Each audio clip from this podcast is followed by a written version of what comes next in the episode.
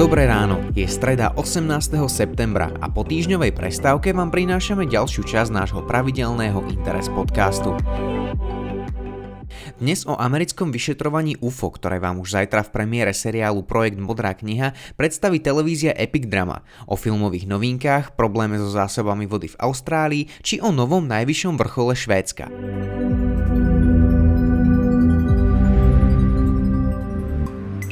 Po druhej svetovej vojne, ktorá v mnohých vedeckých oblastiach a letectvo nevynímajúc znamenala obrovský pokrok, si ľudia začali na oblohe všímať nezvyčajné predmety. Spočiatku ich nazvali lietajúcimi taniermi, diskami, neskôr už oficiálne počas vyšetrovania úradov neidentifikovateľnými lietajúcimi objektmi. UFO skúmalo ľudstvo celé 10 ročia. Záhadou sú však dodnes. Ak hľadáme tisícky svedectiev o pozorovaniach UFO, vyšetrovanie vedcov aj štátnych úradov či dokonca prepojenie verejného a politického života na otázku existencie mimozemskej civilizácie, pohľad nemožno zamíriť nikde inde ako na Spojené štáty americké. Práve tu sa po druhej svetovej vojne rozmohli správy o podivných pozorovaniach a svedectvách, ktoré sa postupne rozšírili do celého sveta. Všetkému pritom predchádzali dve udalosti, ktoré sa odohrali v roku 1947. Tou prvou bolo svedectvo pilota Kenneta Arnolda, ktoré sa dostalo do novín po celých Spojených štátoch amerických a išlo tak o prvý silne medializovaný prípad spojený s UFO po druhej svetovej vojne. Arnold mal podľa jeho slov spozorovať pri lete v horách v štáte Washington až 9 rýchlo sa pohybujúcich lietajúcich tanierov. Práve z Arnoldovho opisu udalostí sa v skutočnosti na dlhé roky zaužíval pojem lietajúceho taniera. Oficiálna správa amerického letectva znela, že pilot bol zrejme svetkom zázraku. Podstatne kontroverznejšou a dodnes neustále skloňovanou udalosťou, ktorá odštartovala oficiálne vyšetrovanie neidentifikovateľných lietajúcich objektov, bol Roswellský incident. Ide o azda najznámejší a najlepšie zdokumentovaný prípad pozorovania UFO, pri ktorom trosky neznámeho stroja objavili civilisti. Miesto havárie neskôr zaistila armáda, ktorá vydala aj oficiálne vyhlásenie o tom, že sa jednalo o meteorologický balón, pričom v roku 1994 priznala, že išlo o balón z tajného projektu Mogul. Napriek tomu sa stal Roosevelt základným pilierom teórií o existencii vyspelej mimozemskej civilizácie, ako aj o zatajovaní týchto skutočností americkou vládou. Vďaka medializácii oboch prípadov sa v Spojených štátoch amerických začalo o lietajúcich tanieroch hovoriť tak často, že bolo verejnosti potrebné poskytnúť dôveryhodné vysvetlenie. Koncom roku 1947 preto vzniká pod patronátom amerického letectva projekt Znamenie. Jeho záverom bola správa, ktorá tvrdila, že lietajúce taniere by skutočne mohli byť nástrojem mimozemského pôvodu. Správa však bola pre nedostatok fyzických dôkazov odmietnutá a projekt zrušený. Na výsledky výskumu nadviazal už v nasledujúcom roku ďalší projekt s názvom Grač, ktorý tvrdil presný opak. Všetky prípady pozorovania UFO označil za prírodné javy. Najznámejšou a najdlhšou kapitolou vyšetrovania svedectiev o lietajúcich tanieroch je však armádny projekt Blue Book. Ten vznikol na základe nespokojnosti viacerých vysoko postavených dôstojníkov amerického letectva so závermi predchádzajúcich projektov a otázku ohľadom existencie mimozemskej civilizácie mal raz a navždy uzavrieť. Vedúcim projektu sa stal kapitán Edward Rappelt, letecký veterán z druhej svetovej vojny, ktorý ako prvý pomenoval lietajúce taniere neidentifikovateľnými lietajúcimi objektami a vytvoril tak dodnes známu a používanú skratku UFO. Vedeckým poradcom projektu bol Josef Hinek, americký astronóm českého pôvodu, ktorý vytvoril kategorizáciu svedectiev rozdelenú do tzv. blízkych stretnutí, ktorou sa vo svojej filmovej tvorbe inšpiroval aj Steven Spielberg.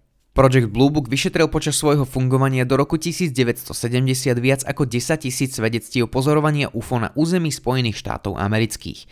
Kým viac ako 90% prípadov bolo racionálne vysvetlených prírodnými javmi, približne 3% svedectiev ostávajú dodnes záhadou. Blue Book bol najmä v prvej fáze počas Rappeltovho vedenia serióznym vedeckým projektom s definovanými postupmi, v ktorom boli zúčastnení odborníci na letectvo, astronómiu, technológie aj prírodné javy. Rappel do svojho týmu nebral žiadnych skeptikov ani presvedčených UFO nadšencov, čím chcel zabezpečiť, že výsledky výskumu nebudú ovplyvňované subjektívnymi názormi. Zlomovým momentom bol pre Blue Book júl 1952. Po stovkách hlásených svedectiev sa americká tajná služba CIA rozhodla založiť odbornú porotu, ktorá zhodnotí výsledky práce výskumného projektu. Porota si predložené dôkazy ako aj hodiny videozáznamov projektu Bluebook preštudovala po prvý raz v januári 1953 a vyhlásila, že všetky pozorovania UFO by sa dali ďalším vyšetrovaním racionálne vysvetliť, čo však nemá absolútne žiadny zmysel. Porota pod vedením doktora Robertsona z Kalifornského technologického inštitútu navyše odporúčila fenomén UFO v očiach verejnosti zbagatelizovať, pretože táto téma preťažovala spravodajské kanály a predstavovala riziko v možnom prehliadnutí ohrozenia štátu. Po rozhodnutí Robertsnovej poroty začína v USA tzv. temné obdobie vyšetrovania UFO, ktoré trvá prakticky až do skončenia projektu Blue Book v začiatkoch 70. rokov. Výskumníci boli zbavení viacerých právomocí a mnoho prípadov rieši na miesto nich americké letectvo. Projekt Blue Book môže od tohto momentu informovať iba o vysvetlených udalostiach a jeho hlavnou úlohou je čo najviac znížiť množstvo nevysvetlených svedectiev. Vo svojej podstate sa výskumný projekt mení na propagandistický nástroj amerických úradov, ktorého snahou je zastavenie fenoménu UFO. Vyšetrovaním neidentifikovateľných lietajúcich objektov sa neskôr venovali aj iné krajiny. Práve Blue Book však dodnes patrí k najdlhšie trvajúcim projektom zaoberajúcim sa svedectvami o UFO.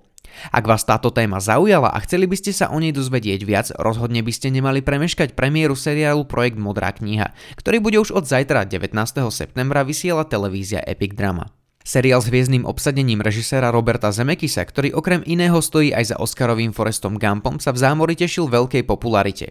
Projekt Modrá kniha je v seriálovom spracovaní inšpirovaný skúsenosťami profesora Josefa Hineka, ktorý bol vedeckým poradcom vyšetrovania UFO od roku 1947 až do konca projektu Blue Book. Prvá séria zostavená z desiatich epizód vysvetľuje najznámejšie svedectvá o pozorovaní UFO a prepája svet fascinujúcich teórií so skutočnými vedeckými závermi.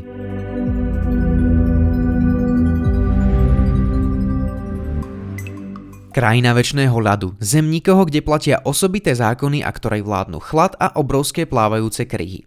Najchladnejší kontinent, ktorý bol po storočia mýtickým miestom, obývajú dnes len vedci, kráľovské tučniaky, veľryby, albatrosy a pár ďalších živočíchov. Čoraz prístupnejší sa ale stáva aj pre turistov. Cestovateľ Martin Navrátil sa na Antarktídu vydal na palube storočnej plachetnice a o svojich zážitkoch vám porozpráva už v najbližšom cestovateľskom kine. V bratislavskom KC Dunaj vám už 24. septembra ukáže nielen Antarktídu, ale aj najchránenejšiu oblasť sveta South Georgia či najizolovanejší ostrov sveta Tristan da Cunha. Najskôr však treba prekonať búrlivý a nebezpečný Drakeov prieliv na palube lode, akú používali aj prví obyvatelia. Od zajtra štvrtku 17. septembra privítame v kinách niekoľko noviniek. Nebude medzi nimi chýbať ani pokračovanie úspešného animáku Angry Birds. Do sveta Angry Birds prichádza nová hrozba. Okrem vtáčieho píplandu a sveta ich úhlavných nepriateľov krochkáčov totiž existuje aj tretí ostrov.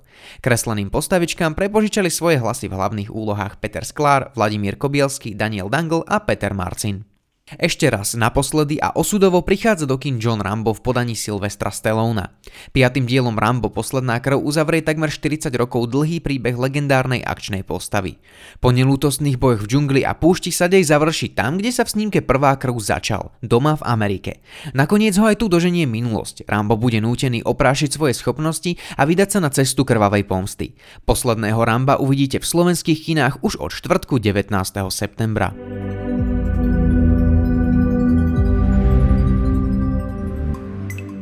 Vodnú krízu najskôr prežili obyvatelia Kapského mesta, neskôr aj indická metropola. Teraz desivý scenár hrozí Austrálii. Ak po 4 rokoch nedôjde k prerušeniu najhoršieho sucha v dejinách krajiny, desiatky miest vo vnútrozemí juhovýchodnej Austrálie sa do Vianoc môžu ocitnúť bez akýchkoľvek zásob vody. Odkázané tak ostanú na dodávky z iných častí krajiny. Štátna ministerka vodohospodárstva Melinda Pejvejová označila situáciu za kritickú a odborníci predpokladajú, že ak sa situácia nezmení, v roku 2020 môžu bez vody ostať aj ďalšie oblasti Austrálie. Obyvatelia krajiny sa teda musia pripraviť na kritické leto, ktoré u protinožcov začína spravidla už v novembri. Švédsko prišlo o svoj najvyšší vrch a príčinou nie je nič iné ako klimatická zmena. Kebnekaise na severe krajiny má dva vrcholy, jeden severný, ktorý je skalný a druhý južný, ktorý je tvorený ľadovcom. A práve jeho ľadová časť bola až donedávna najvyšším bodom Švédska. Pravdou je, že výška južného vrchu sa v priebehu roka mení. V zime narastá a počas teplých letných mesiacov zase klesá, no doteraz nikdy neklesol tak, aby bol nižší ako severný svah.